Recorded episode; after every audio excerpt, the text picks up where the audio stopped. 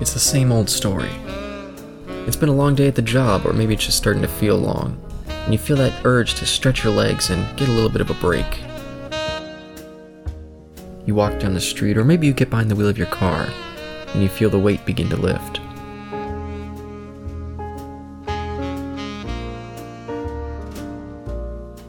You walk through the doors, and the sound of the place starts to clear the air. You get a table, you order your drink, you listen to the sounds of the bar, and soak in the conversation. Welcome to the TNE Speakeasy with your hosts, Caleb and Isaac.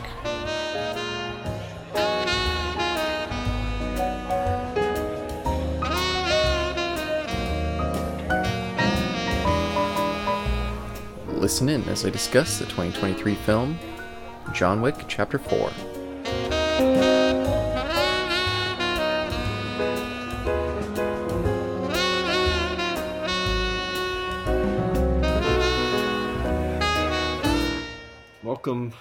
Those listening, ladies, and gentlemen, those in between unaffiliated, to the big mega speakeasy show. Mm. Yeah, and do you have uh, do you have some particular topics prepared for this this one? Uh, yeah, it's been a while since we've done one of these big, just solely bonus episode recordings. There's lots on my mind. There might be stuff on your mind. I don't know. But let us begin with our discussion, our thoughts on what we just saw last night. That is John Wick, Chapter 4. Oh boy, I I figured you were gonna start with this one, and I'm I'm more curious what you think. So I think I'll direct it to you first. oh come on! I actually really want to know. I, like judging by the tone of your voice, I think I know what your what, what your thoughts are. Hey, I'll hold that close to the vest, just briefly. All right, fair enough. Okay, so premise of John Wick Four, we kept. I guess we could do a like what's what's happening. Let's explain what's happened like thus far. So John's a retired in, in the secret world of assassins, uh, John Wick was a retired one, a retired assassin who left to because he fell in love. And then tragically, his wife, I believe, had a terminal illness. Don't know if it was cancer or uncurable infection or disease, but she dies, and all she leaves with him is a puppy and John kind of is melancholic about this, and he just doesn't know, like, you know, how to process this. And she, she was his everything, basically his whole identity. And he at least tries to make do with the puppy and does start to form a relationship with it by taking it out uh, and doing some joy rides or you know, safe joy rides on an airstrip. Uh, and then comes some goons who uh, one particular enjoys the look of his car because I think it was a Dodge, right? Mm, I think so. It's been a while since we covered that. Yeah, something about Dodges, man. Like those those Dodges are very attractive. Um, and so, uh, in the middle of the night, later on, the the goons come in, break in, uh, steal John Wick's car, and in the process, kill his puppy. And thus, John uh, the assassin reawakens and he uh, gets breaks into his locker and his old his old loot cage or his old loot box and treasure trove of tools and basically is going to go on the hunt for them. And it turns out the goons or the goon in particular is the son of his former boss that he uh, served under back in the day. And eventually he ends up killing the guy the son and then the mob boss and um, that's the end of the story. Uh, see our review or our discussion excuse me of it uh, from last year i believe when, when we'll get to hopefully we will get to chapter two eventually but chapter two happens and apparently because john made a whole stint and uh, unretired or came back into service, uh, even though everybody asked him, "Aren't you retired?" Um, he is then summoned by a person who he made a blood pact with, basically, and he wants to. This person in particular wants him to kill his sister so he can have a seat at the High Table, uh, which is the, I guess, government body of this order of assassins. And John does the deed, well, or so he thinks, or well, not really, and then the is uh his this guy or the, the guy in charge, he betrays John because he wants to he wants to kill him and make him a loose end, and uh, you know chase ensues, and eventually John ends up killing uh, this individual in a uh, hallowed grounds where you're not supposed to kill other people, and makes himself excommunicado and is now basically on everybody's hit list. And the third one opens with the previous events from the, the third chapter two film. And we go to chapter three, and now it's just basically a big chase and him surviving and trying to find a way to survive at this point because this mm-hmm. is all taking place at least within three weeks or a week. Oh my gosh. I don't know. and the, the, the timeline's uh, a little bit, who knows. And he basically goes to the high, high, high, the, the elder, I believe. He goes to the elder and pleads his case, cuts off his ring finger, and uh, is told to go kill uh, the his friend, uh, leader of the Continental Hotel where he shot the man uh, inside. Uh, kill him, and then uh, he will be absolved. And he goes there, and then fights with the guy, with the with the fellow and then in the end the fellow shoots him uh, because somebody told him to and john falls off a high story building lives and then uh, one of his allies brings him to the underground and he's like are you are you peeved off john yeah Oh boy, yeah. and so uh, an indiscernible amount of time has passed, probably at least a month or so, who knows, because things are running business as usual. And here is John Wick, Chapter 4 uh, not subtitled. It's obviously chapter four, but the last one was Parabellum. The previous one was not. Oh yeah. Anyways, that is a little bit odd in in retrospect. So it's a little bit awkwardly now. I guess I don't know what the DV or the Blu-rays or 4Ks look like, but I guess the if you bought a John Wick, the first one film, it would be John Wick Chapter One, retroactively. But I guess mm. the versions you and I have on Blu-ray or 4K uh, at least the one I have, is just John Wick. Because at the time there was no uh, sequels in talks, hmm. or at least there were ideas for sequels, but we didn't think it would get this far. Yes, yeah, and I'll say up at the front, this you know this isn't our proper review that'll come eventually. No, because we haven't watched two and three in a number of years.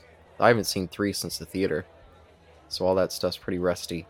But we will probably go full spoilers for this John Wick discussion. I would think. Yes, this is no similar to what we'll be doing soon, uh, next week probably, or at least the week after, uh, when Fast 10 comes out, because we'll do a commentary for Fast 10, but we will, of course, do our initial thoughts. This is not an in depth review, this is just our um, off the cuff um, initial thoughts of uh, yeah. what we thought of John Wick Chapter 4, um, which ran for, was it, two hours, 29 minutes? Oh, it was it was longer. It was like two hours and forty nine minutes. Oh, okay, never mind. Yeah, and we'll we'll we'll say we're gonna get into spoilers, but I'll say right off the bat, the length was a barrier for me coming to this film. I figured it would be. I had many opportunities to watch it, and every time I was like, hmm, do I really feel like sitting in a theater for that long? Ah, maybe I'll go see this instead. This looks shorter. I did that about three times before I finally, you know, made the plans with you. And, and we've been talking for ages. Oh, we should book a day to go see this together. And every time I just kept being like, ah, but that length, do I really want to go see that? So up, up front for you, was was that a barrier uh, coming in and, and sitting in the movie? Well, there was another initial problem, however, um, with uh, our viewing of this, mm. because as you you said, we were going to go see this together. we we did not. No, unfortunately, we did not. And I didn't know until two minutes before the movie started playing. and that is because that is mostly on my that is that is actually I'll, I'll put all the blame on myself because uh, I like putting blame on myself for these things. Um, he had suggested we go to there. There were two listings. There were two movie times we could have gone to. One was at twelve oh five, and the other was at twelve ten. And we, I went for the was it the twelve oh five option? Yeah. But the locations were different. Yeah and I thought both 1205 and 1210 were the same, or in the same location, uh, but they were not. And so I ended up going to the one close to my house, and he went to the one close to his house. So literally, we were like five minutes apart. Yeah, yeah, we were probably we were probably about a ten minute drive apart. So Yeah, by the time that you realized the mistake, yeah, we were both already sitting in a theater for the, for the movies to start. So, what can you do? It happened when he told me it's like my seat is uh, row B, seat 11. So I went row B, seat 10. And I get into the theater and I don't see him there. I'm like, well, I don't think he would have gone to the bathroom. I feel like he would have done that already. And then I realized, oh, there's two locations. Oops. Yeah, damn. Well, I didn't have too long to be disappointed because then the movie started playing almost immediately after that. So I was like, oh, okay, here we go. well, uh, yes, after the trailers. All right. So I guess initial thoughts. Uh, if I wanted to flip my sign, I'd say a light feeling it. Mm-hmm. And yeah, I don't, I don't know. I really, I don't know what to say because I want, I want to hear what you have to say. So, well, I hear. Ask me stuff. How about that? Ask, ask me some stuff, please. Well, for my first question, yeah, was the length a barrier for you?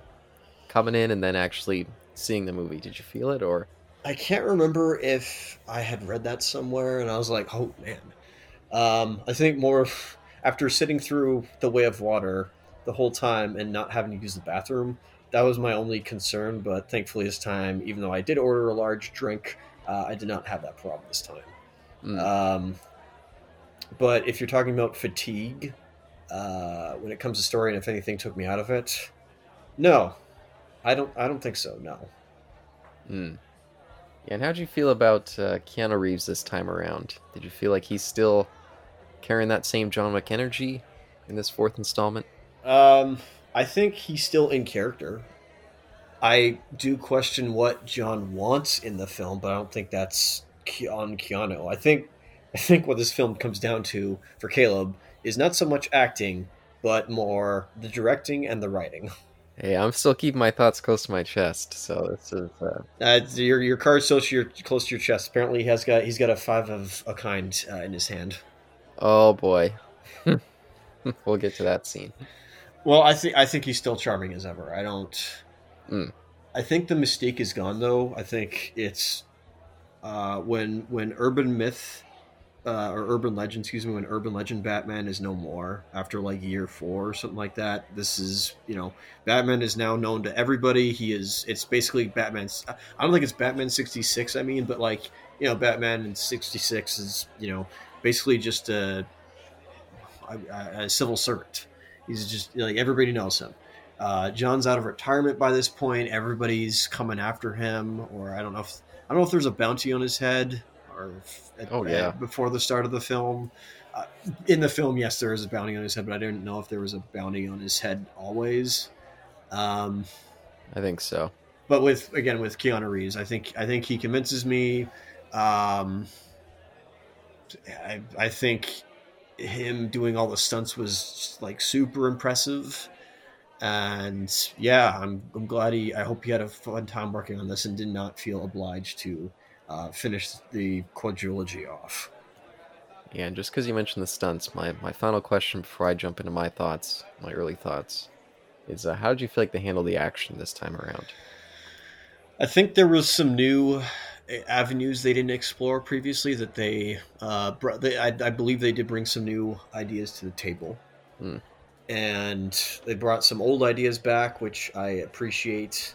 Uh, it's still overly bombastic. The you know the, the first down more plausible or at least down to earth parts that I loved about the first one aren't aren't there anymore because it's you know now a, a big grandiose movie. Um, but I will say I did. I don't think there was any action scenes where I was like, uh, "This is taking me out of it," or like, "We could we could cut this." I mean, there probably is for your sake, but uh, and I'm I'm open to uh, he- hearing your side of the story or hearing other people's takes. But as of now, I think it has like a 94% of Rotten Tomatoes. So mm-hmm. people, the majority of people and critics love it. Yeah. Yeah, which is nice to see. I'm glad to see that it's still being well received. Four entries in. Yeah, I don't know how often you can say that with another franchise. Yeah, yeah. Uh, Mad Max. Mad Max. Mad, yeah, no four entries in. Mad, Max. All right. Any more questions, sir? I guess we'll we'll have more questions later, but uh, may I prod you now? Well, I'll just I'll just go through my my initial thoughts. Go ahead. Okay, so so to address my first question for you, yeah, coming in, I was very concerned about the length. I've been been frustrated by the current slate of way overly bloated action movies lately, and even some that weren't action movies that are just way over long. And I just feel like that's a an unfortunate trend. I feel like if you want to address the problem with cinemas seemingly dying in terms of attendance, pumping out three hour long movies is not a great way to revive them. You know, you're showing less showings of the movie each day because of that. And it just, you know, there's certain audience people like me who see a three hour long movie and go, oh, I, I just don't want to sit and go see that.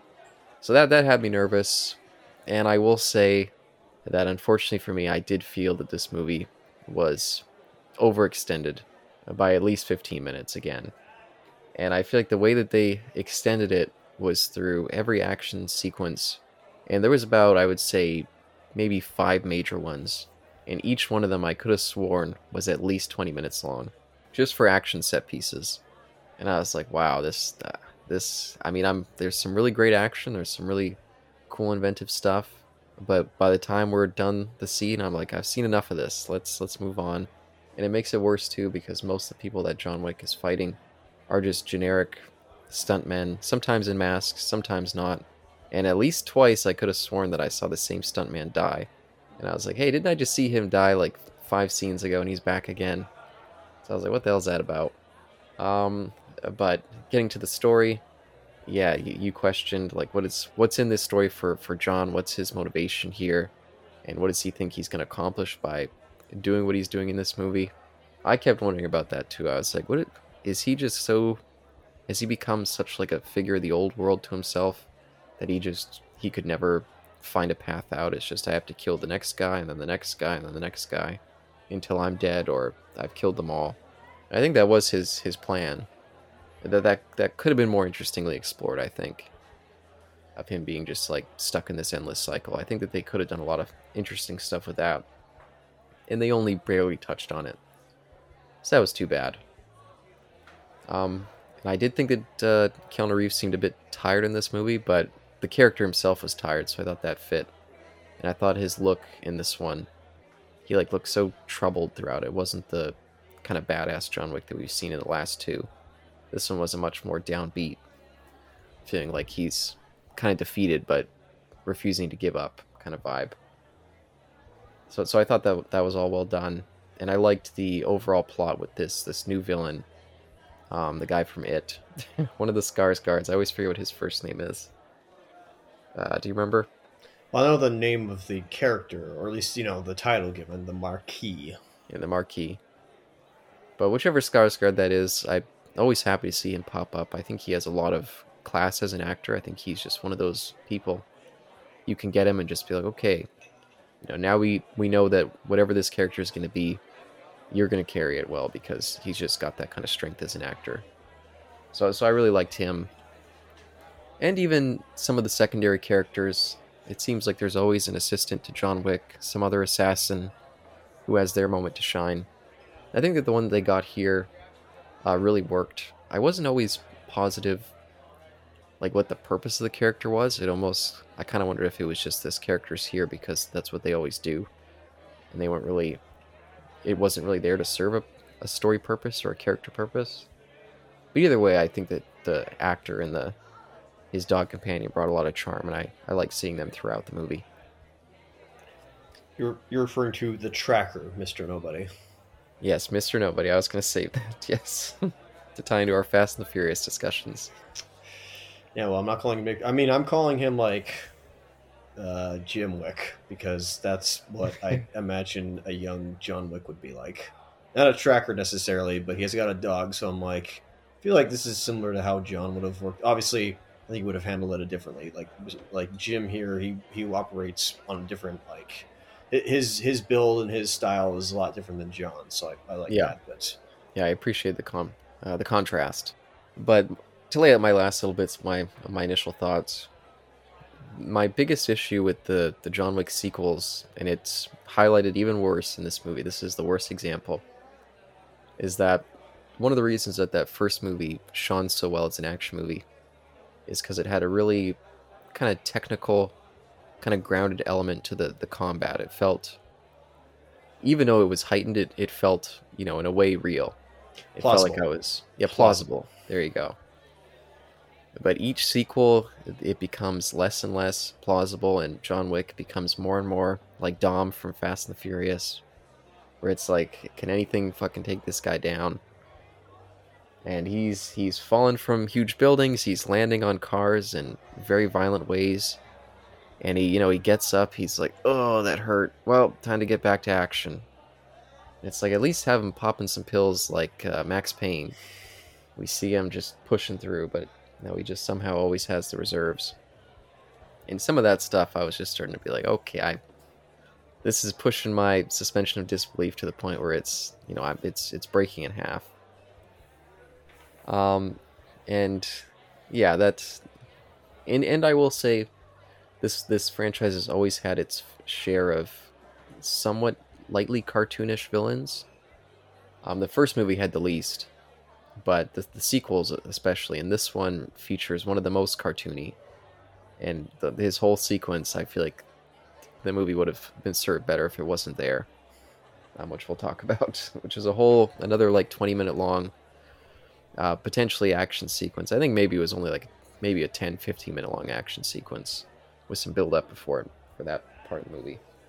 I feel like that could have been completely excised, and I would have liked the movie better.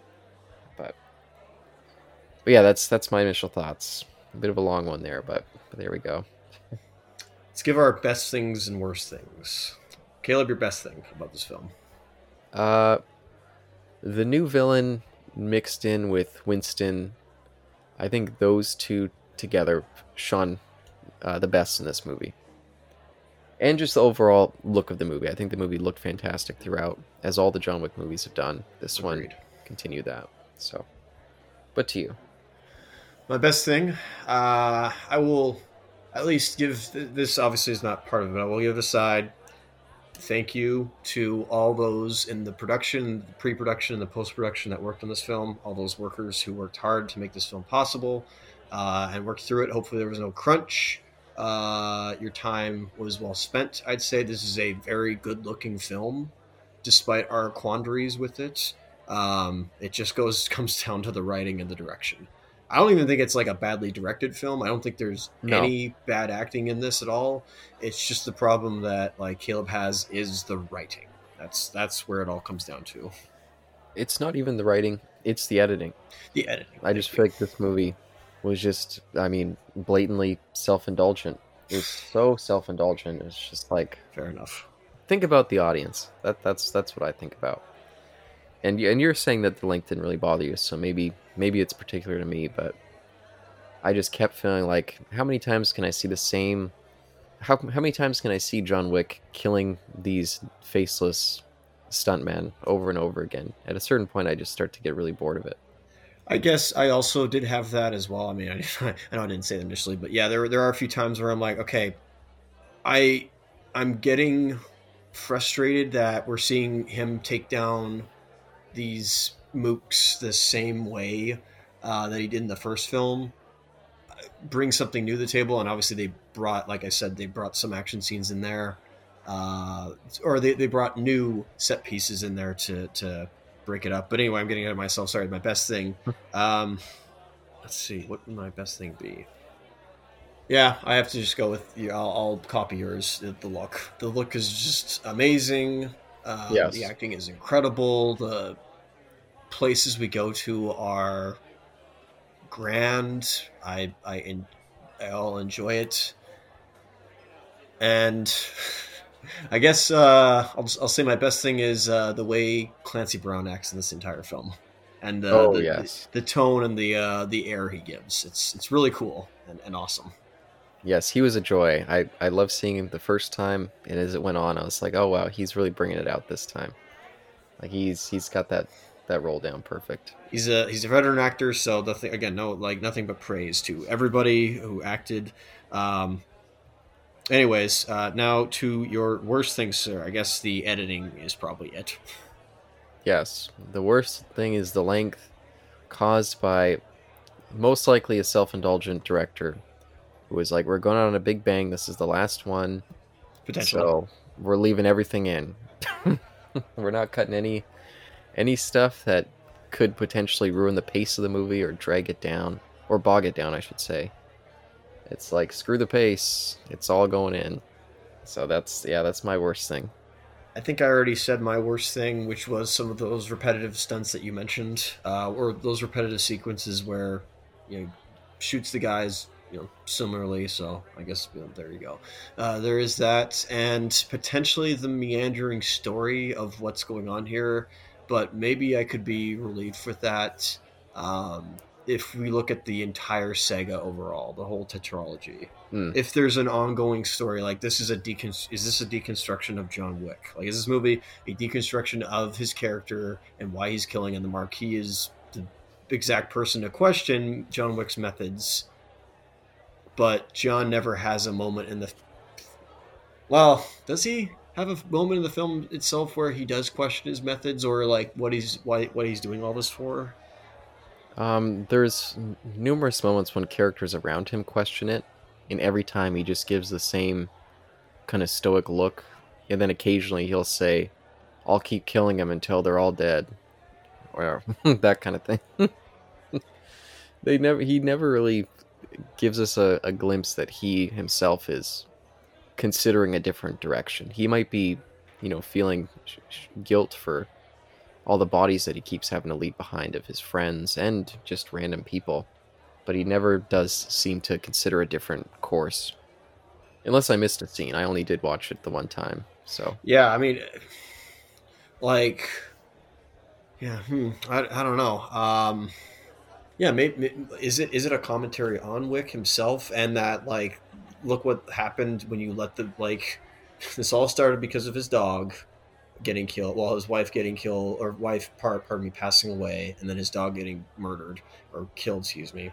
Uh, is this a commentary on what John can be like? and that he is a killer, a killer, excuse me, as the Marquis would say, um, like an unstoppable force that will, will just cannot stop, cannot be stopped, and will not stop. Like, is that the point of this?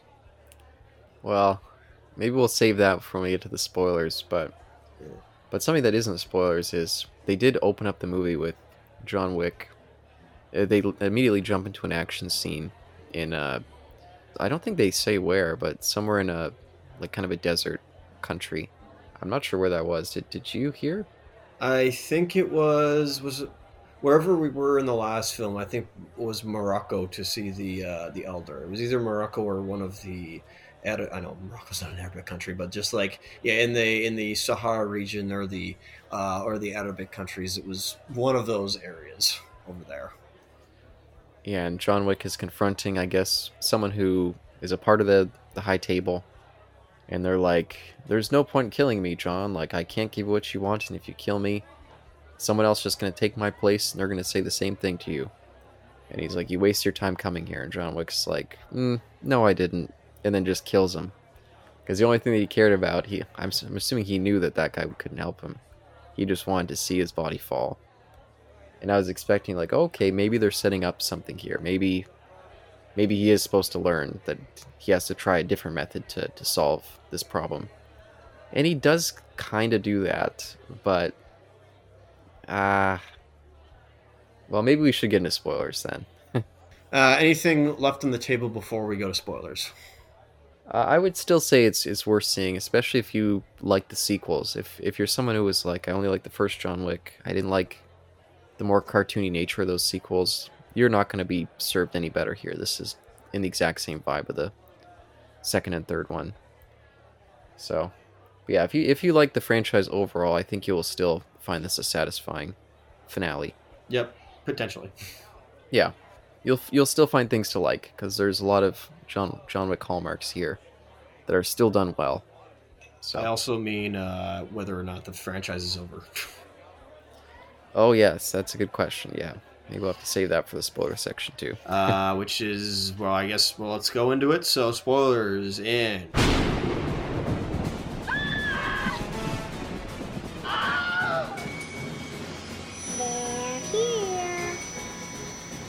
This section of the podcast contains spoilers for all seasons of Avatar: The Last Airbender and The Legend of Korra. Spoilers. Enter at your peril.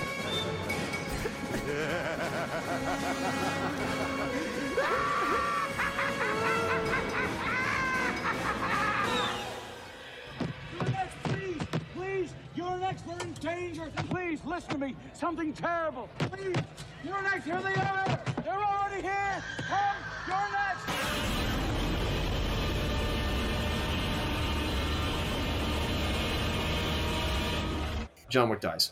Yeah, Question mark. yeah. John Wick decides that okay, maybe I can't kill all these guys. So what I'm gonna do is I'm gonna do a duel. If I do a duel with this Marquis guy, um, I can. My terms will be that I'm freed from all this, and I don't have to keep killing, and I can live my own life. But, I mean, I guess he solves that. You know, I, it it doesn't really seem like the duel was done satisfactorily, at least from the rules that we we established. That you know there was supposed to be this other guy who was participating in the duel, and then he just kills the Marquis instead. So I was like, ah, is he is he going around it? But Tom Clancy's still like, or not not Tom Clancy. Tom Clancy. It'd be cool if he was in this film, but rest in peace, bud. Yeah, Clancy Brown's like, okay, well, you know, I guess it's all dealt with, all the terms are met, and so we're done here. And then John Wick just dies. So it still feels like he was just, you know, he, he killed his last guy and then he died and that was the end. So I don't know. And that kind of left me unsatisfied. I'm like, really? Like that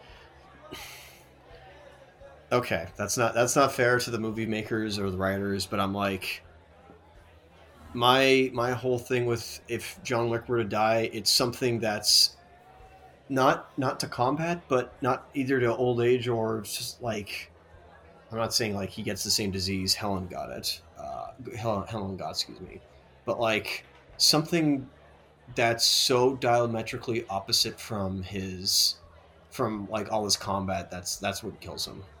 Well, I think that is what they did, and I think that they thought it was going to be satisfying, but I think that they buried it a little bit. Because the point was, it wasn't that he died in his endless combat that he's always in. He chose to be killed by a friend by not firing when he had the chance to, and saving that shot to kill his real enemy. And so it was like he, in a way, almost committed suicide.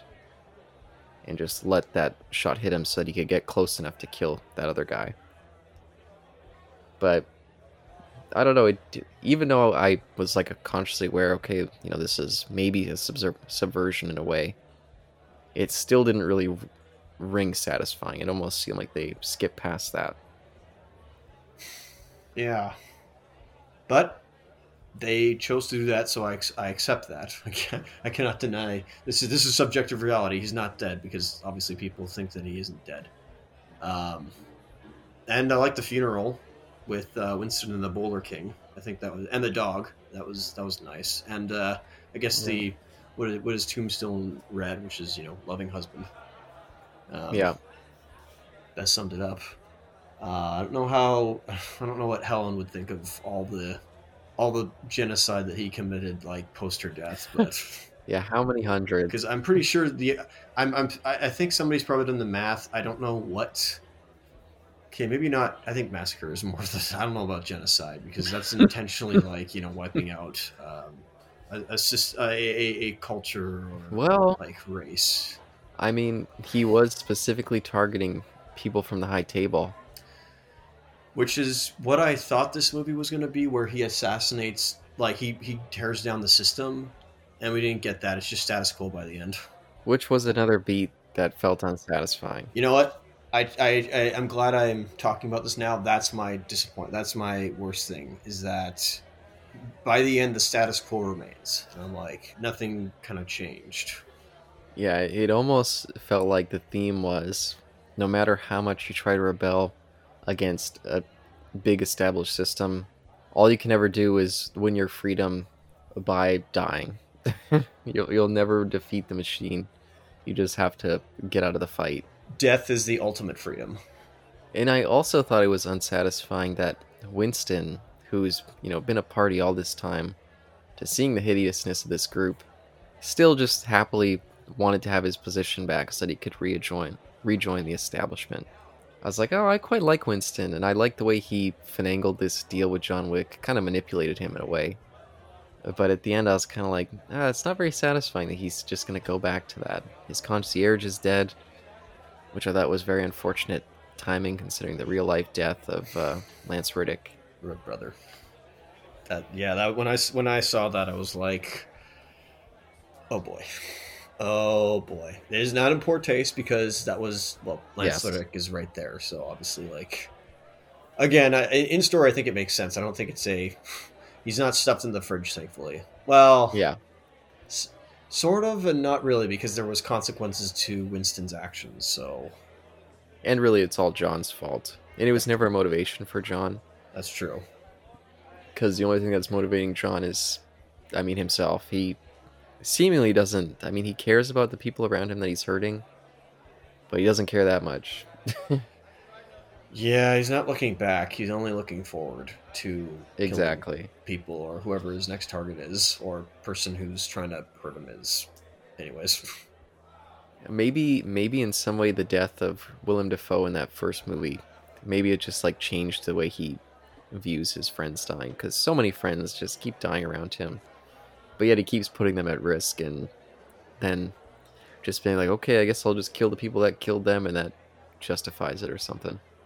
and don't worry, everybody. I'm not gonna go with like you know. I, everybody's probably sick to death of hearing me talk about or having talked about in the Fast and Furious franchise. Oh, I hope you know X comes into like the next film. Uh, admittedly, that was a joke at first, but now it, it but by the end of it, it probably got like boring and uh, didn't matter. But in this, like he did have other allies. I mean, I'm pretty sure. Um, what's his face's name? Common. I'm pretty sure he's still alive. He didn't technically Oh. die. And then Zero also still lived. Um, I, I think. And then there was also Halle Berry. She she's still alive, I, I believe. Yeah, I was expecting to see her again. I was kind of surprised. Yeah, there's no allies returning from the previous, other than like you know Winston and the Bowery King, and that's it. Yeah, and I'll say having the movie essentially open, it was it was we had the cold open and then they cut right to uh, Laurence Fishburne doing his over the top uh, Bowery King. Uh, This guy, I don't know what happened to. I just don't enjoy seeing him on screen anymore. I feel like he's always so over the top now. And it's not even like he was that over the top here. I just could always feel him on the edge of tipping into that, and I was always wary anytime he was on screen. I was like, "Oh, here we go." He he was good in the funeral scene at the end, but the rest of the movie, I didn't much care for him. Just every time he like you know starts speaking broadly and over dramatic, you're just like flashbacks to machines. Yeah, I start waiting. I I went. I'm like, "Oh no, it's coming in a minute. I can feel it." And I mean, we did have like a big like dance scene, um, or fight, but not the same as in those movies or that movie.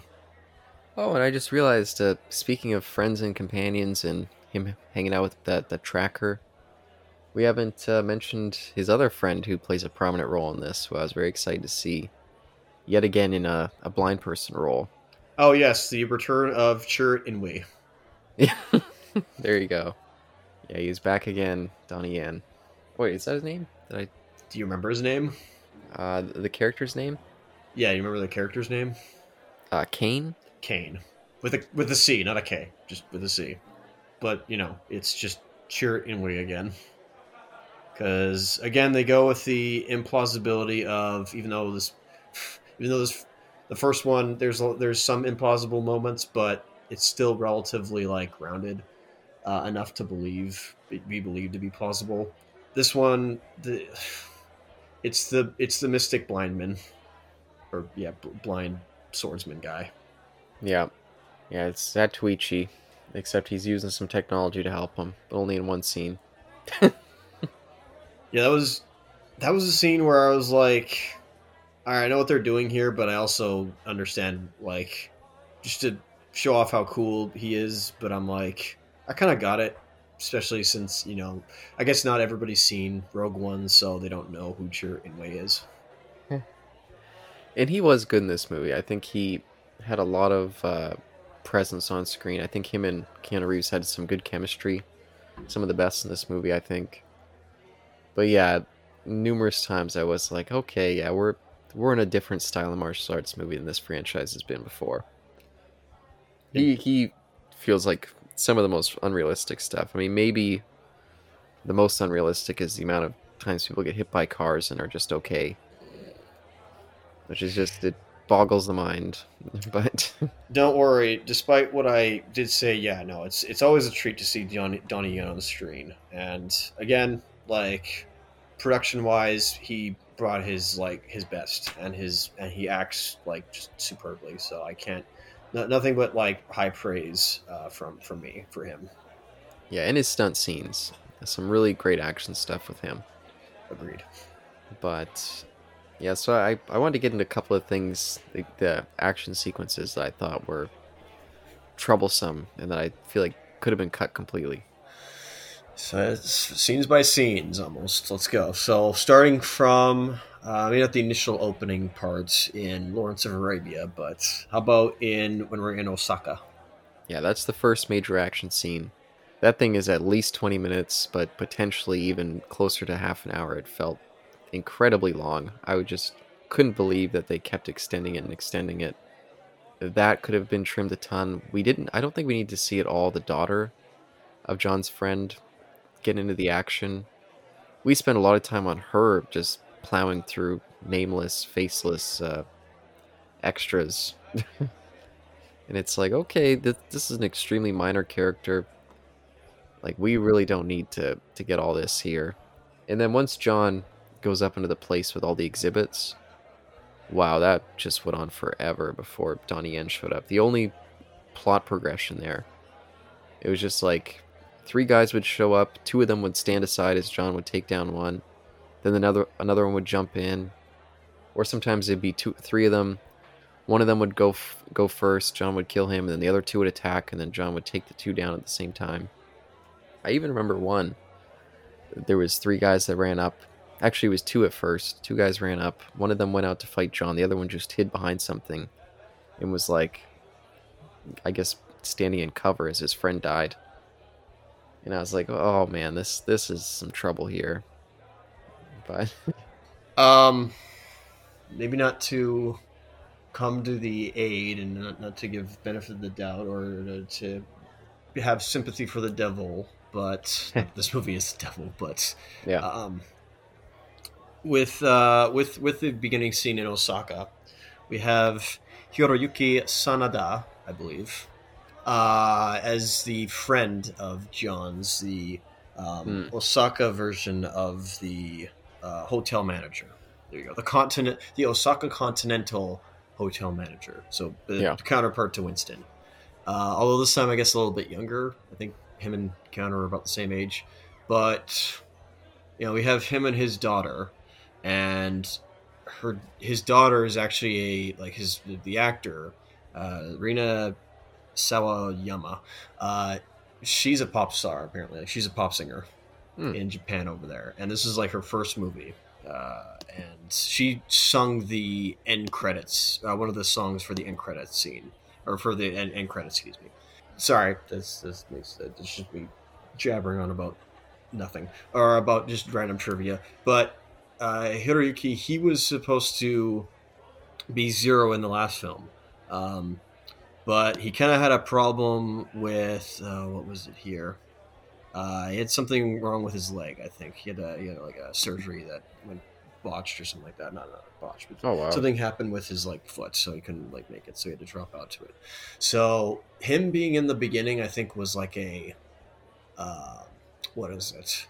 constellation. There role. you go. Yeah, thank you. Yeah, kind of something like that, where it's just like, yeah, it's, we, we, we wanted you in the last film, so here you are as like a new character. Let's, um, yeah, let's bring you in here, and maybe that's why it extended so long. But how did you think about his character? I think I, for the amount of time, like for the little that we got with him, I was I was impressed. I think his acting was superb and. He can. He's a good stuntman as well. He, he does all his stunts, so it's like I think he did a fantastic job in that in that sense. Yeah, no, I think his action scene was good, but I, especially liked his just quiet scene with John, where he's kind of talking at John, because because Keanu Reeves doesn't really have a ton of lines in this, so he kind of relies on the other people around him to fill out the the scenes. And I think that's one of the first scenes where he's like, John, like, where where do you think this is gonna go? Like, is there a John after this? Like, kind of confronting him with those questions. And I like the way he stood up when his like when his daughter stood up and like, well, how could you have him here? Like, what are you doing? And he really lays in the what it means to have honor to your friends. And I kind of wonder if maybe that sequence is why at the end John Wick decided not to kill his friend Donnie Yen and just like in a way die for him. So I wonder if that maybe had something to do with it, but it's hard to tell. Yeah, I, that is that is a good question. Um, what do you think of the nunchucks?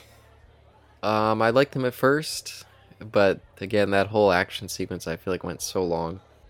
By the end, I was just like, ah, just, just please stop running into more guys. I don't need to see him do a couple hits with the nunchucks, then a couple shots, and then move on to the next group of three guys. Yeah, that that was the first time where I started to feel like, and it was the first major action scene. It was the first time I started to feel like, oh no, this is getting stale already. But how about you? What do you think of that? So I feel similar. It was it was weird. Not not weird. I I love the nunchucks, uh, and the sequence, but it was like we could see John like warming up with them at first, and then like as more guys started to come in, he got a little more like loose, and he started to experiment a little more, which was interesting. but I definitely know what you mean, where they kind of it was it was like that fight scene in the beginning of chapter three where it's just Hmm. like him throwing knives at everybody when they're inside that like knife shop. Yeah. Which was a cool scene.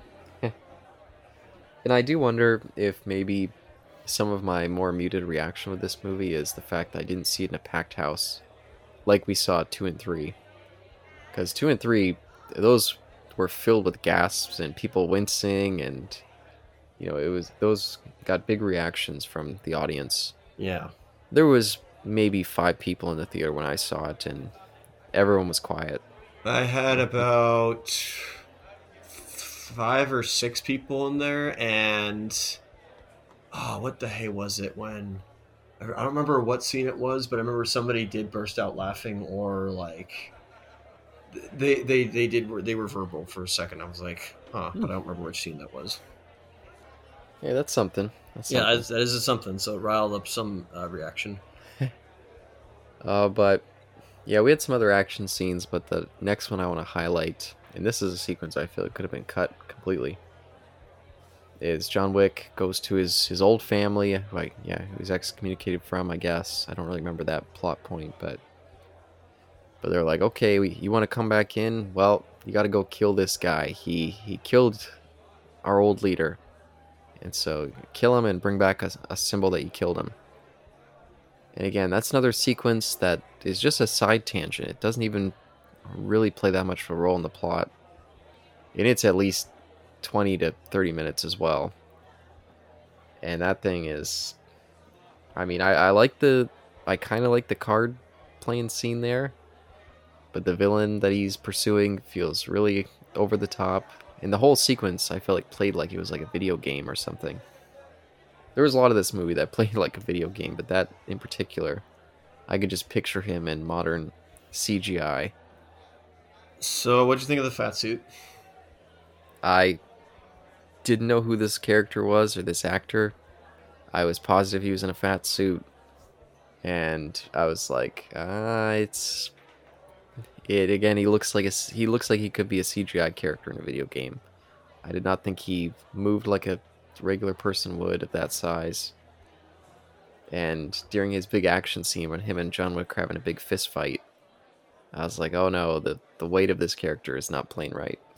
So he's no he's no Brendan Fraser in The Whale, and he's no Colin Farrell as the Penguin in the Batman in his Oh, yeah. released TV series. But Mm. we have Scott Adkins playing a Oh. uh, what would you call that like character from James Bond? Uh, He's get, like Jaws only in that he's got gold teeth, but I want to say Odd Job, but I, I don't know if that's right.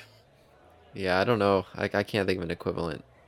Well, either way, uh, I think Scott's acting was, even though it was over the top, I, I had a smile on my face, especially when I learned that it was Scott. I was like, that's pretty awesome. And boy, did he have some difficulties being in the fat suit. Um, but it was, he had that signature, like, roundhouse kick to the face, which was pretty cool. Uh, Yeah. That was that was out of nowhere.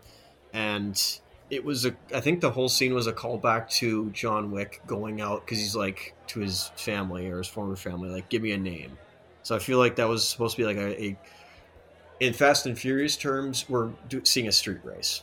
In John Wick terms, we're seeing him go out and hunt a target and see what like he does non discreetly. Uh, where he just shows up and is like, "Yeah, I'm just gonna kill you." And after the game of cards, uh, he chases after the guy, and similar to the first film, where you know we had that one, uh, I guess henchman throw John off the balcony onto the ground floor. We have the same stunt again, uh, only this time from a higher fall, and again, just John just stands back up. He just just Derek Yeah. Wood, he just just stands up. And by the way, I don't know if you were paying attention to this, but my usual issue of shots taking taking enough time that I can pay attention to the extras in the background. And I couldn't believe how long the the extras in the background, I blame this on the director, not them. How they did not react to all the people getting murdered right beside them. People falling, they would like glance over and like, okay, I just gotta keep on dancing. I just gotta keep on dancing. And I was just like, what the fuck is going on here? This is completely breaking the reality of the movie for me. And that that's the whole re I mean, I feel like that scene could have existed, but it shouldn't have been as bombastic with the action as it was because it those extras just just killed that whole sequence for me. I don't know if you had that or if that's just me, my ways. So with that, I think that was intentional. I actually think that was intentional where they were like told not to pay attention like the fights happening very discreetly. Air quotes. Uh, yes, no, it it did not play for me. That's totally fair. That was my intention because we had that similarly in if you remember uh, John versus Common in the second chapter, they had that bit where they were like going through like a, a metro line and they were shooting each other with like silenced pistols. And yeah, I feel like and then, like discreetly before they like like you know I think got to a more discreet area and started duking it out. I don't, I don't remember it fully, but um, I feel like that was the thing where like either everybody in that well then everybody evacuated afterwards, but like Yes. again I, I- feel like either ever everybody was like like it's similar to if you remember in chapter two as well there was that when John after he well killed the um the the the, the, the, high table member uh, or you know she slit her wrists in the hot tub um Yep. everybody in that club scene also kind of were uh, oblivious to the fact that John was murdering others. Yeah. But I, I I feel like that was more subtly done. I mean, John Wick, right by that little water thing. Maybe when they were fighting behind the water, you couldn't see him, but he like bursts through a couple times and like stabs someone right in their neck. And you even see extras around like look at them and then just keep on dancing. And I was like, what the? F-? Uh, I couldn't stop looking at the extras. It was just, I was fixated. No, that's fair. I think I think you are right that it is, you know, a little bit jarring and, and can take you out of it, but I still believe that it is like intentional. Like the director intentionally told them to uh, not be like for story reasons. Don't uh, react to this fight scene happening. Just go about as you would at a club setting. Yeah, and I'm I'm curious how you reacted because I reacted unfairly to the the card scene when we we they they decide to play a, a round of five car, uh, five card draw, and each hand is like this unbelievable like maybe you get these kind of hands like once every like 10 games. And everyone had amazing hands and i was just like okay this is this is just ridiculous. This is one of my least favorite tropes but then it turned out that it was all fixed and so i was like okay i was i was being unfair to this movie Yeah, it was it was it was fixed. I'm like, have you ever gotten a royal flush in your life? i've never gotten a royal flush no i've i've gotten four of a kind maybe like three times in a, a live game and the many times i've played i've i've played at least probably 200 hands of poker maybe, maybe more I can't say for myself how many times I've played poker, but I know like I had a hot streak in Mermoli last year at my uh, after my grandmother's funeral, uh, which was awesome. But uh, I've never gotten a flush, and I don't know if I've probably I think I have gotten a four of a kind, but it's been so long since I can remember. Um, but yeah, never gotten a royal flush at once, and I never have come across anybody, nor have I ever gotten a five of a kind. Yes, and that's when I was like, okay, okay, I can accept this. But at first, when the guy was like, "Oh, you play very well," I was like, "Play very well? This this is unbelievable. This there's no way you could play this well.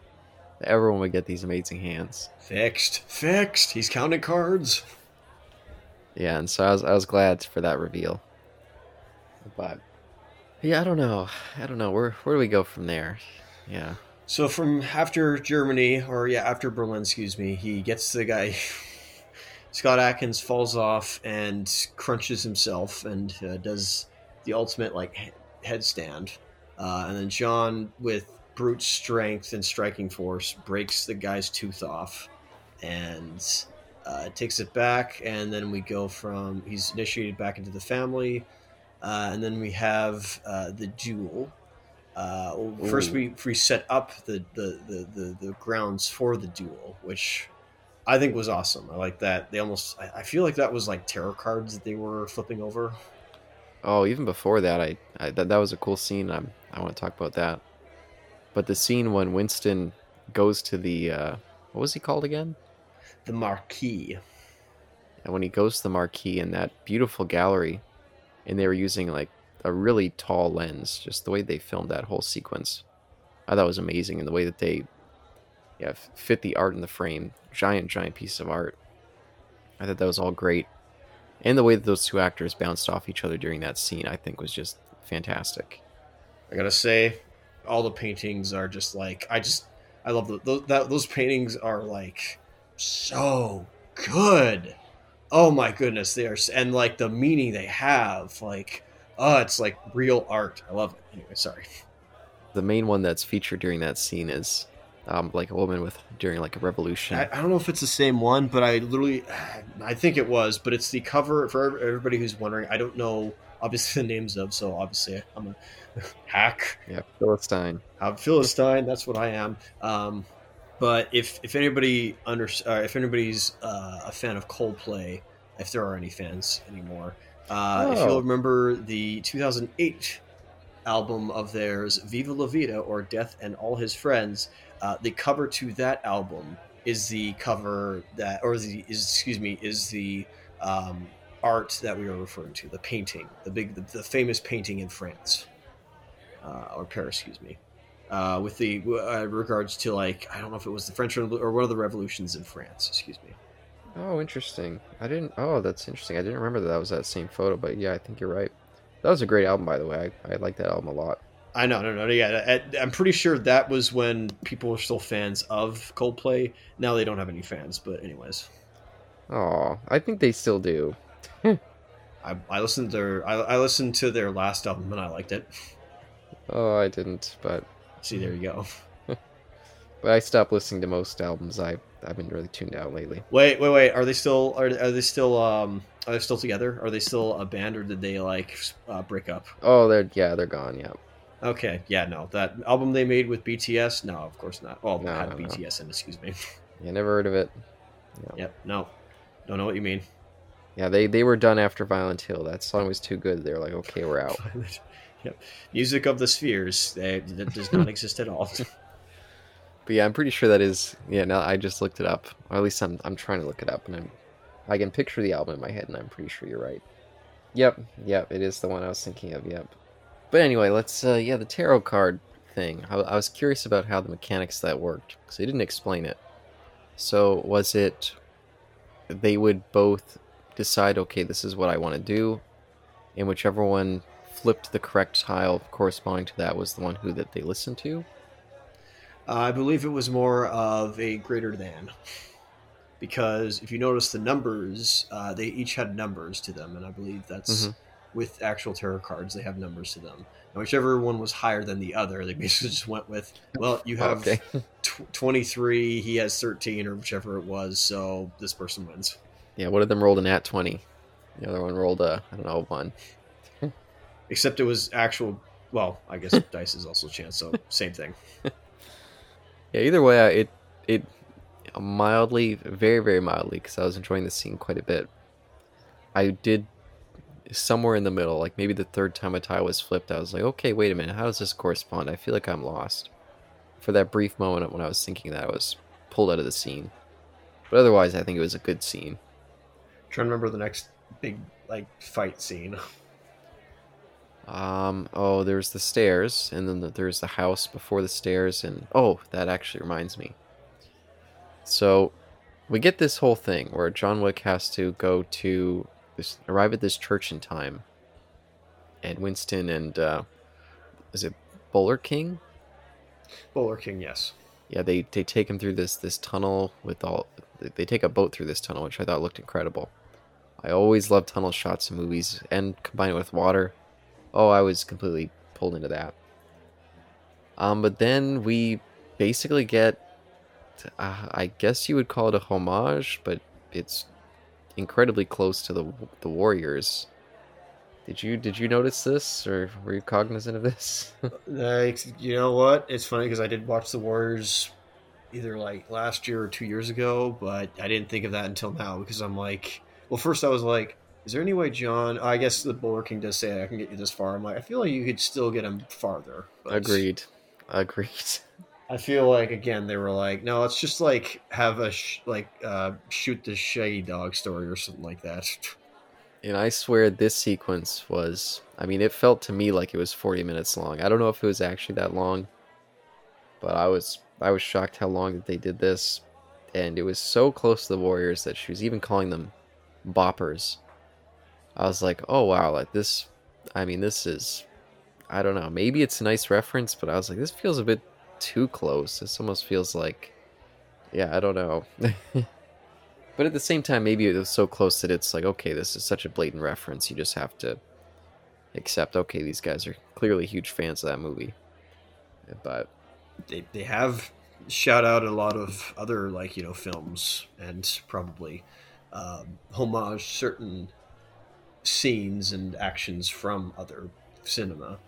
So I wouldn't be surprised if that was an homage. But yeah, I didn't think of that. oh, it's yeah, it's definitely is. But then yes, we basically have the nonstop like fifty minute fight scene. I don't think it was fifty minutes, but about you know forty minute fight scene for John to basically get up to the chapel because he has to get to the chapel by sunrise, uh, or else uh, he will be um, disqualified and shot.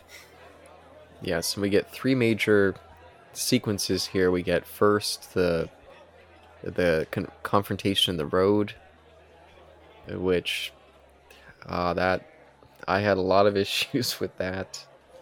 Uh, then we move on to the the house, and then move on to the the, the final. I think it was like 215 step stairway. But yeah, we can go through each one of those, I guess. Start with um, the Arc du. Uh, what was it called? The Arc du. I'm not going to finish that because I'm going to but- Sure. butch it, and I don't want to do that. So, but we everybody know. Uh, hopefully, everybody knows what I'm referring to. Yeah, where's Michaela? She spent a lot of time in Paris. She would know. She was in Paris, so she'll definitely you know tell me this when uh, uh, when it's time. But Yeah. can you call yourself an art fan? There you go. yeah, maybe she'll know. She's probably been to that Yeah. museum. Well, not even just, but the the actual like structure itself. Oh yes, yeah, yeah. It's just like you call yourself an art. There's architecture, you dummy. Anyway, um, so we have what I haven't actually seen in a bit, but we had vehicular combat again.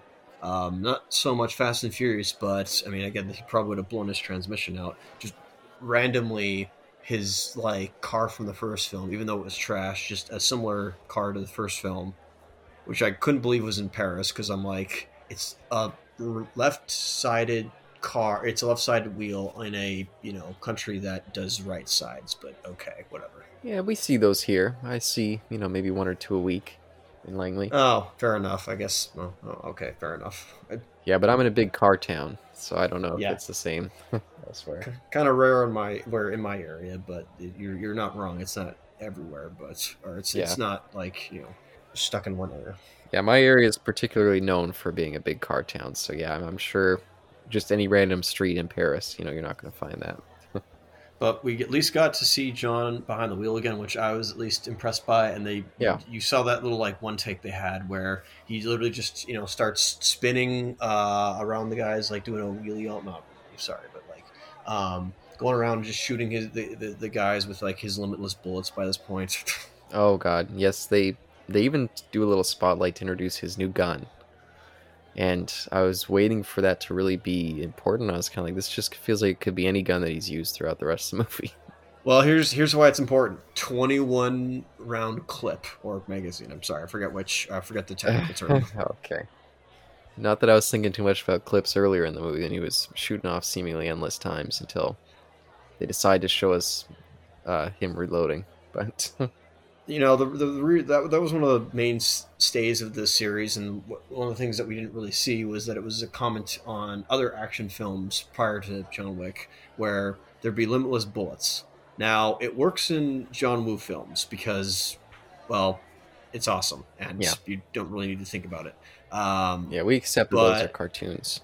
yeah those are those are like the, they are they are over the top larger than life and that's the point uh, they accept that Yeah. Th- this is where we're thinking like with john wick chapter 4 and maybe the other two films potentially uh, they have like an identity crisis of do you still want to be plausible and grounded or do you want to be you know theatrical and bombastic Yeah, the second option. so there you go. So uh, that's all. Uh, there, there's the card that you've dealt themselves.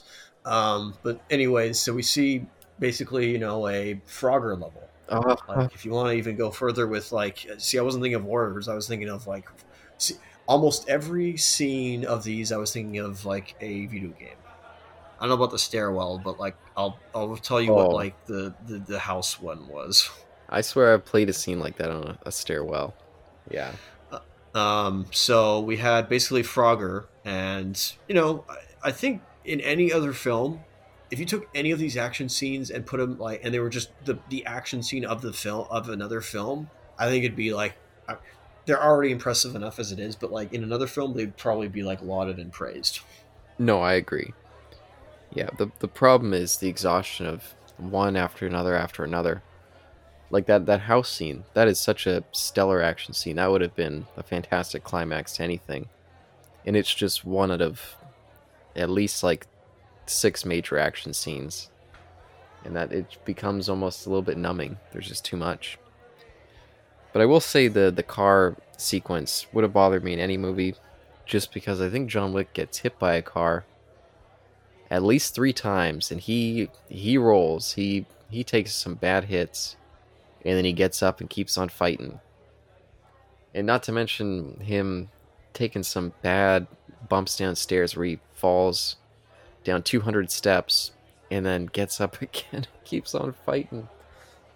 It's like, oh, is anything can anything stop this guy?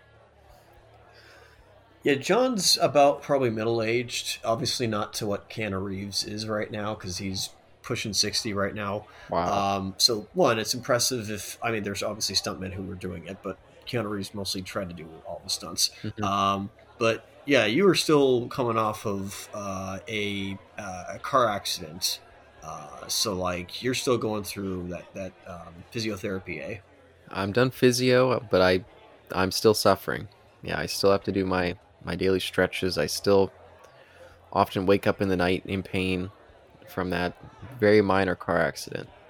So when I see things like this, it pisses me off because it's just like uh, it just breaks breaks stuff.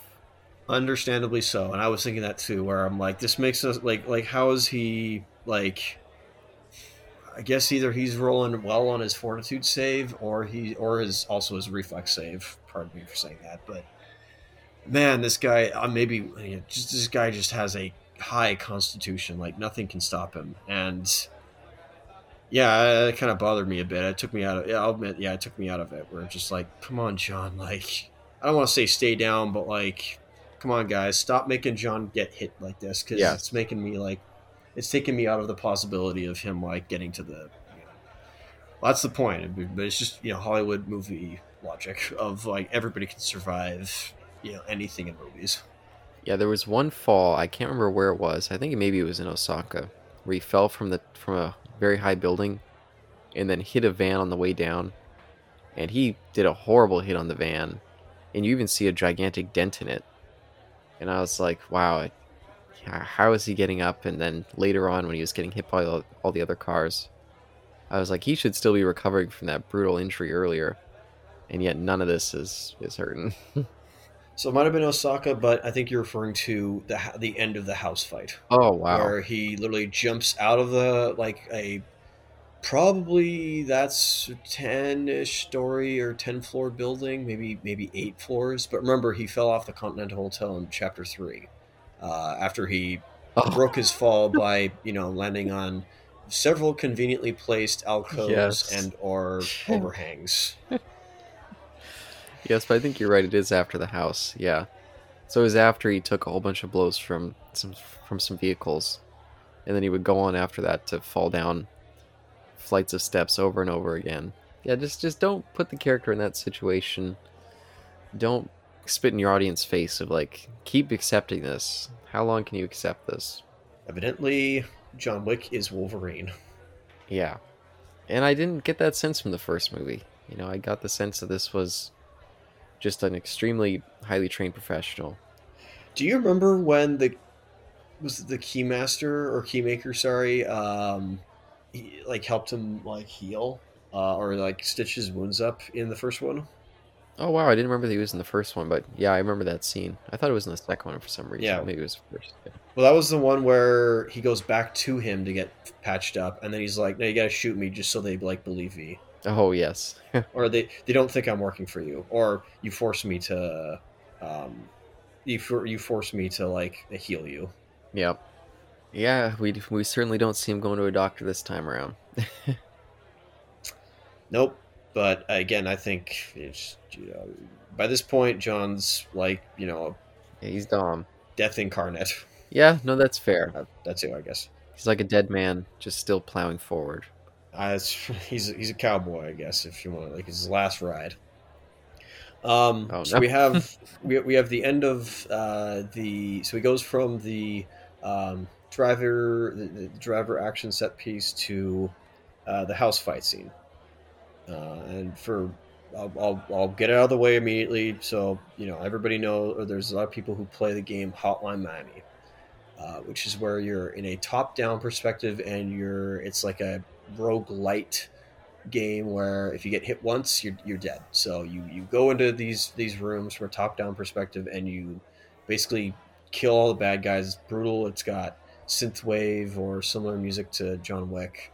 And yeah it's a similar idea of like you know you're in there with guns so it's like oh you're like john wick and so some either somebody got to the director or writer and was like let's put this in an or somebody was like we got to do this action scene and so, with 12 gauge fire rounds, if those even exist or are legal, I don't think those are legal in Paris, but um, since when have all these guns been like, you know, legal anywhere? Yeah. Um, we have John from a top down perspective mowing and hosing and rinsing all these guys. It's just endless wave of, of individuals. And it's it's stellar. It's like it's it's beautiful. Yeah, and because the dogs were so successful in that third film, we get some scenes of that dog in there as well. Yeah, not much in the way of like uh, uh, canine combat as much as the last one. The last one I remember in chapter three really showcased the dogs. Yeah. uh, like with a fighting style. This one did have that, and it was no no different. Um, but yeah, the, there was Mister Nobody with his um, support. No, him being the support animal to the dog. If I if I got that right. Yeah, that's what he said. Yeah. Yeah, does some does some like you know actions with the dog, excuse me, or the fight scenes with the dog. Yeah, and, and overall, I think that, that that house action scene was the best in the movie. I think the top-down look, like you you mentioned about this video game, I didn't know that game, but I was 100% thinking of an, a, a video game, and I was like, this. Why hasn't this movie been turned into one yet? Well, there is John Wick Hexed, but that's almost a turn-based video game. oh, It's very interesting. It's got an interesting art style to it. You got to look it up. Ah. But yeah, no, that that that whole sequence was awesome. I loved the.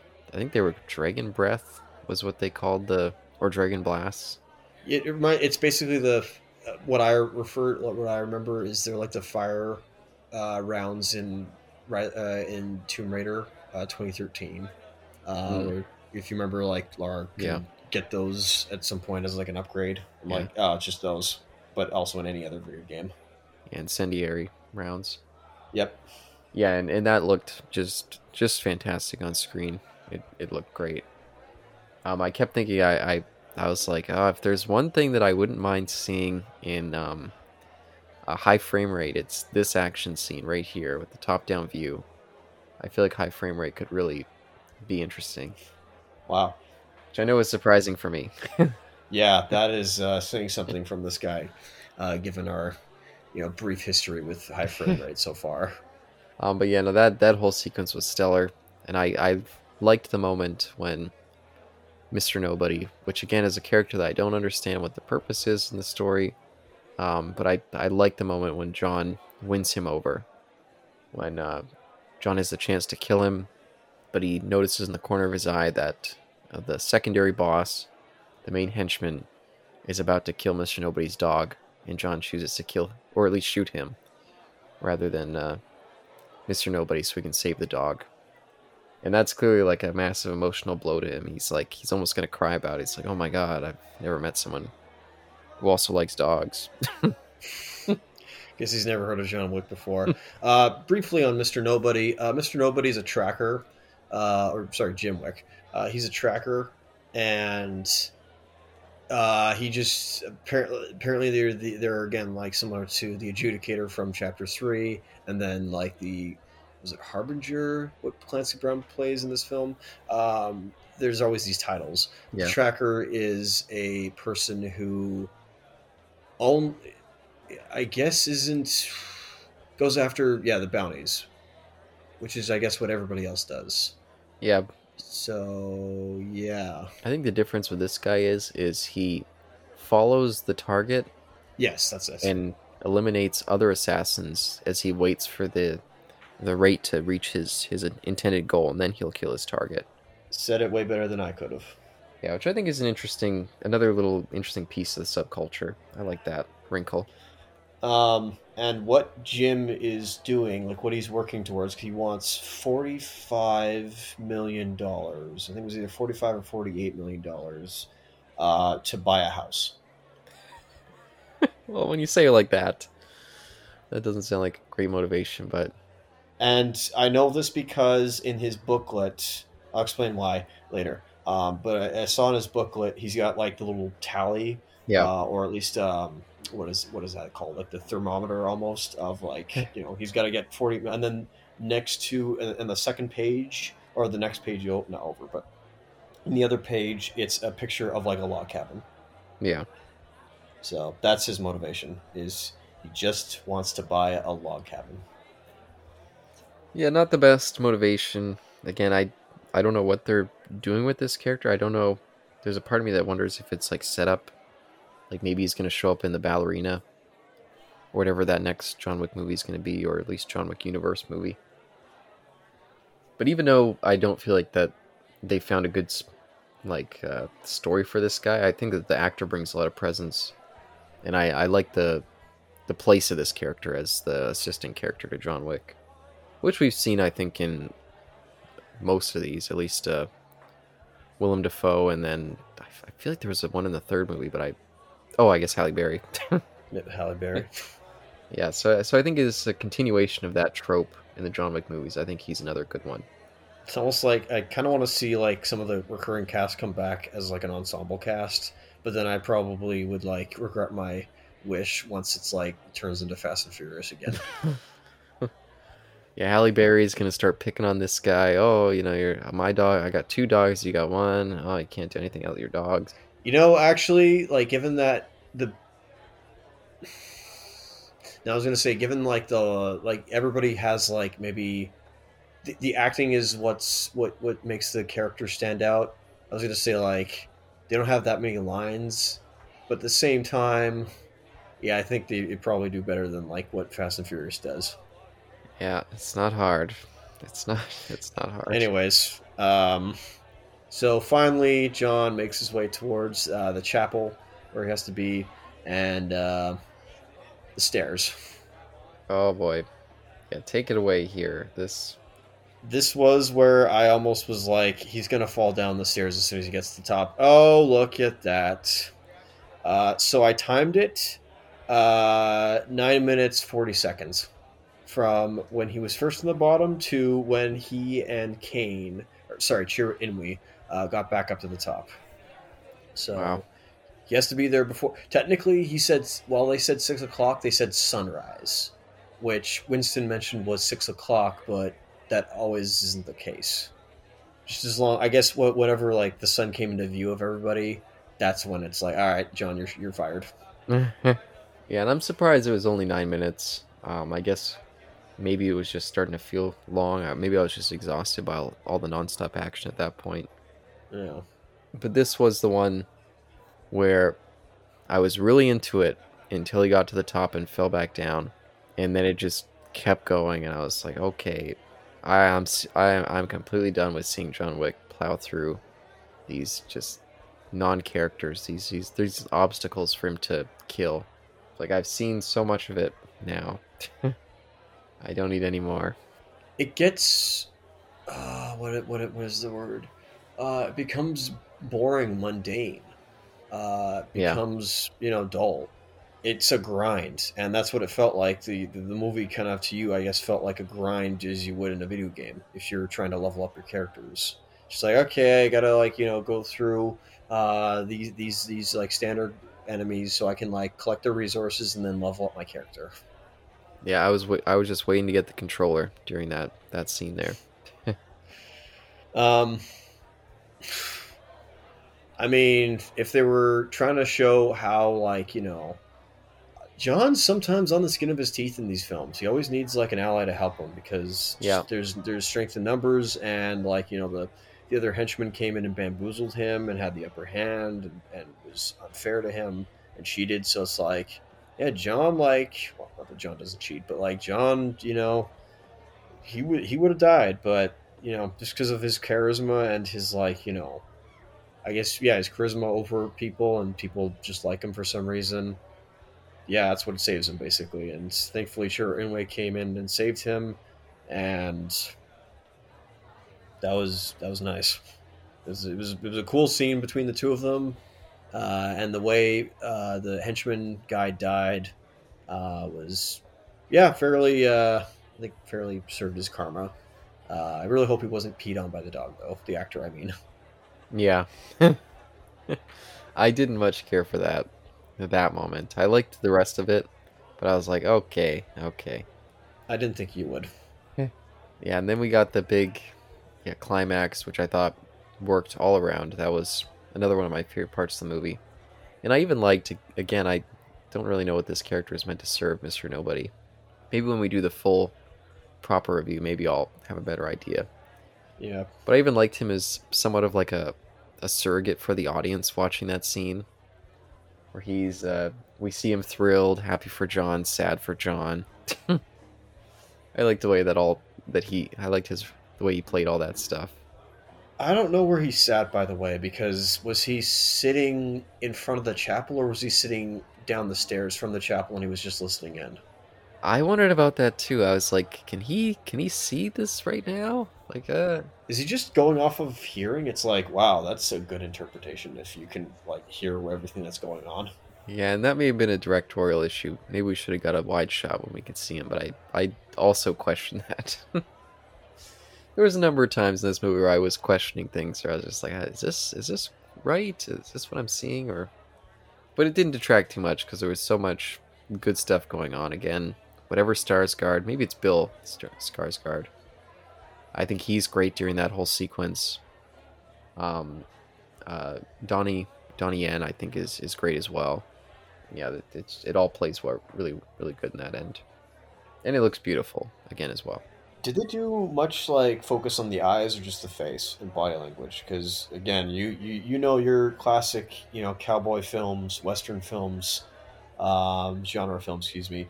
Uh, you know that one of the big things and the cool things, especially even in samurai films, they do they always love to look at. They focus on the person's eyes before they either fire or unleash their sword. Yeah, a little flavor of the Italian uh, style. There we go. Thank you. Yeah, I don't think they did much. No, Mm, okay. They focus a lot on the feet and then big wide shots. Well, I mean, but you know, the, the, the way for head movement is by your feet. So, uh, but, but still, um, the, I love the, the the flintlock duel, and I think the the cleverness of John not firing at Chirrut Îmwe was perfect for. I didn't see it coming as all. I didn't even hear it like uh, when I saw it, and then when he didn't fire, like once Winston told the audience like he didn't fire, and then the Marquis steps in to like you know shoot him himself, um, and just then John just blasts him in the forehead. It was like I didn't see that coming. That was that was pretty clever. Oh yeah, I noticed he didn't fire. Yeah. Good. Okay. I, I did not notice. So good on, good on you. You have better um, you have better observation skills than I do. Yeah, It depends on the thing. Depends on the thing. That's fair. Yeah. Well, once I saw you didn't fire, I was like, oh, okay. Well, I guess this. Yeah. I didn't expect the the ultimate conclusion of his uh, sacrifice there, but John dying, but yeah, I did not see that coming. And even after he died, I was like, should I sit in this? Is there is there going to be a post credit scene? Because I'm pretty sure he's in that that spin off. And then I was just like, ah, no, I got to use the washroom, so I left. okay. Okay. So I don't know. Maybe maybe you know if there's a post credit scene. I don't know. Oh, there was a post credit scene. Oh, okay. Well, yeah. There, there we go. So, Hiroyuki uh, Sanada's daughter uh, in the film, excuse me, uh, Hmm. her, I guess his, uh, his uh, Charon, excuse me, um, uh, what, what, what do they call him? Like the not the manager, but concierge, con- concierge, Uh, concierge. concierge, excuse me, thank you. His concierge, his, his daughter, um, made a statement to John in the subway that uh, he needs to kill Chirrut Îmwe because him and uh, her father, Chirrut Îmwe, dueled, and then they were friends, great speeches, Yeah. um, but Chirrut killed him, and so she has uh, an act of revenge similar to John and he doesn't stop her. He doesn't say anything. She offers you either either you kill him, you kill Chirrut Îmwe, or I will. And so the end, the, the whole movie, by the way, Chirrut Îmwe is doing this because he uh, wishes to reunite with his daughter, and due to reasons of, I guess, table high table interference or you know backstory, he can't. He's separated from his daughter, um, and so that's basically what's been motivating him the entire time. And he finally is uh, going to go see her with flowers. And as he's about to go see her, she's performing her um, her violin, not air violin this time, an actual violin uh, solo playing. Um, does uh, the daughter show up in a hood? And I guess you know Chirrut doesn't uh, react fast enough. She's got a switchblade out, and we don't see her stab uh, but you can at least assume that's what she's about to do to Caine. Wow. Now that that would have left me unhappy I figured. because because I left the theater thinking, oh oh wow, John Wick, you know, he finally decided to sacrifice himself for a friend, or he saved that bullet so he could kill his real enemy. It's it could go either way for John at this point. Uh huh. Yep. Yep. But either way, we saw that he got to leave and you know get to leave this life that the thing that John could could never achieve. And wow, to, to know that that's what they did, that's that's dissatisfying to me. Well, that's that's at the very end, like like post post credits, like credits have finally rolled, and then it's an actual credit scene. Well, what can you do? So, Caleb, any other thoughts? Um, I'm curious about this next one, the ballerina. I don't know what the hell that's gonna be, but I guess I'll be there in the cinema as long as it's not three hours. Uh, they initially wanted, I think, according to TV Tropes, they wanted to do two more movies, like not two more movies, but like they want to do Chapter Four and Chapter Five. But I guess due to scheduling conflicts, uh, COVID nineteen, and several other factors, they were like all in one. oh wow, that explains a lot. That Yep. explains a lot. Yep. And I'll I'll I'll say I don't know if you've been to the theater lately when they've been doing their little Cineplex promos, but there's been little things with the director and and Keanu Reeves when they're talking about all the stunts, and they always end it with Keanu Reeves joking like, like, oh, I'm just, you know, I'm trying to stay alive or trying not to die, doing the stunts, and he runs off the screen with a like mischievous grin, and the director looks on and smiles. And when I saw the, that he actually died in the movie, I was like, hey, was that a little spoiler? Is that why he did that?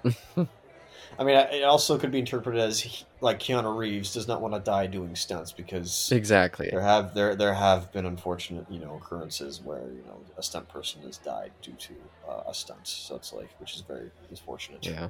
Or unfortunate. I just thought it was a joke of him being like, I'm old and I'm I can't believe I'm still doing this. I I think it is still that, but I think you're also right where he it was it was there all along. It was is in plain sight. There you go. Wouldn't have believed anybody. But I guess for final things to say, um, I look forward to revisiting this and the two sequels when we eventually get to them for our little series here. And if they take a long break between the ballerina, I won't be too sad about it.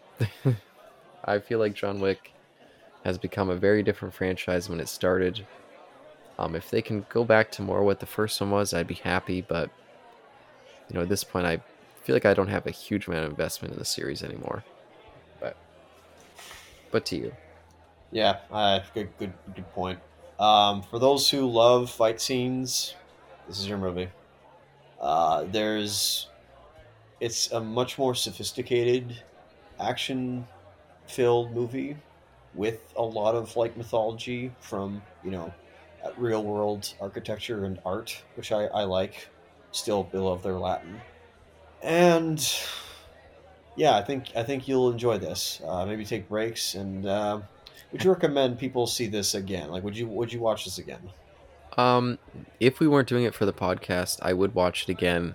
Okay, But it would be a number of years. I because I haven't really cared for the John Wick sequels, so you know I I have a curious to go curiosity to go back to two and three, especially three since I only saw it the one time. Um, but not a huge pull because these kind of action movies aren't always for me. of course. Yeah, so You don't you don't not like action movies, but you know they, they you want some more substance to them. Which this movie kind of had some substance, but yeah, well, you know I think I feel though yeah you really do need to watch this a second time, which is what I did. Oh, you saw it twice. Oh my gosh, you've been holding out this whole time. So when I went to Port Alberni back in March, Oh, uh, my my friend took me to the theater, and he's like, "Let's just see this new movie. It's called John Wick Chapter 4. I'm like, "Uh oh." I made a promise. I think I made a promise to him. I can't. I, I could go back and find my phone where I was like, "Oh, we'll see John Wick together." Oops. what? Why the oops? I don't understand this. you always do this. Why the why the secrecy? I don't know, just because it was a cool twist in the end. Well, did you feel like you got more of it on your second viewing? I noticed the like. Uh, I noticed Jim Wick's um, reasons for his motivation, like with the you know wanting to buy the house the second time. Hmm. Is that all? Uh, there's probably other stuff, but no, that's pretty much it. Yeah, and I did like I did like his little uh his little uh little like s- sketch pad that he was sketching all his details on. I think that added a little bit of a different flavor for him. yeah, And it was interesting to see that yeah, he had multiple talents, you know, he had this cuz he was quite a good uh sketcher or drawer as well, so has an artistic flair, which is maybe yeah, maybe that's fitting for someone who doesn't just, you know, go after a bounty, but kind of hangs around and waits until he gets the the perfect moment to strike. So, what'd you think of him pulling his hand out of a knife? Um, I I did find that a little wincing. I was like, ooh, that's that's ugly, and I was thinking more and more. I I wish they would take down this high table. They seem like a really ugly organization. I mean, I was also well, there there's that, but I was also being like, let me guess, his hand's gonna be fine afterward. Yeah, it's fine. Sure, he wrapped a bandage around it, but no, no, no, he's fine. Yeah, pretty much. And I was like, ah, it's disappointing. I thought that was gonna like cripple him or inhibit him from doing normal uh, actions and activities, but it did not. Yeah, It was just there to look cool and see how like, you know, tough this guy is, which I, you know, I guess it definitely did show up. But I always, always like anybody who wields a gun in this movie. If you're if you're not a red shirt, um, you're already like tough and ba. B A D A S S. Excuse me. Oh, but do we have much uh, much more? Uh, tune in for in the foreseeable future when uh, you know Caleb and I and whoever will be on that discussion panel uh, discuss this film after the uh, other we do the other two. Excuse me. Yeah, I'm looking forward to that. But uh, yeah, that'll probably be a little while from now. And I feel bad for Johnny. I hope it's just like, what did I get myself into? Once he sees like two or three, he's like, seriously? I think I'm done. Oh, has he not seen them? Oh, that's right. Yeah. Yeah, he's not. So I'm like, are we gonna like convince him to watch the Continental? Because if we do, that's interesting. And Ballerina as well. Excuse me. Yeah, which, by the way, I will say I just looked it up. It's directed by our old pal Len Wiseman. Yep. I haven't seen him in a while. Wait, the ballerina, ballerina, or the Continental? Uh, the ballerina. The ballerina. Okay. Yeah, we've recently become acquainted with with the Underworld series. Well, you've become reacquainted with. Excuse Yes. me. I have only just been acquainted with him. Yeah, I more meant for the podcast itself, but Of course. There you go. yeah, it'll be coming out next year in June. So that's that's a fast turnaround for something that feels very much like the end of a series. Well, this is more of a spin-off, I'd, I'd say. Yeah, spin-off. It's continuation, but it's set in the same universe. Yeah, and I don't know if this is just I don't know what this is, but it does show that John Wick returns as by Keanu Reeves. So I don't know what to say to that. And even shows that Lance Reddick is in it. Reddick. I don't know. I don't know what to say. I'm not going to look at that anymore. That's spoiling some stuff for me, but Oh, that's weird. Oh, that's weird. Yeah. Well, thank you for listening, everybody. Peace.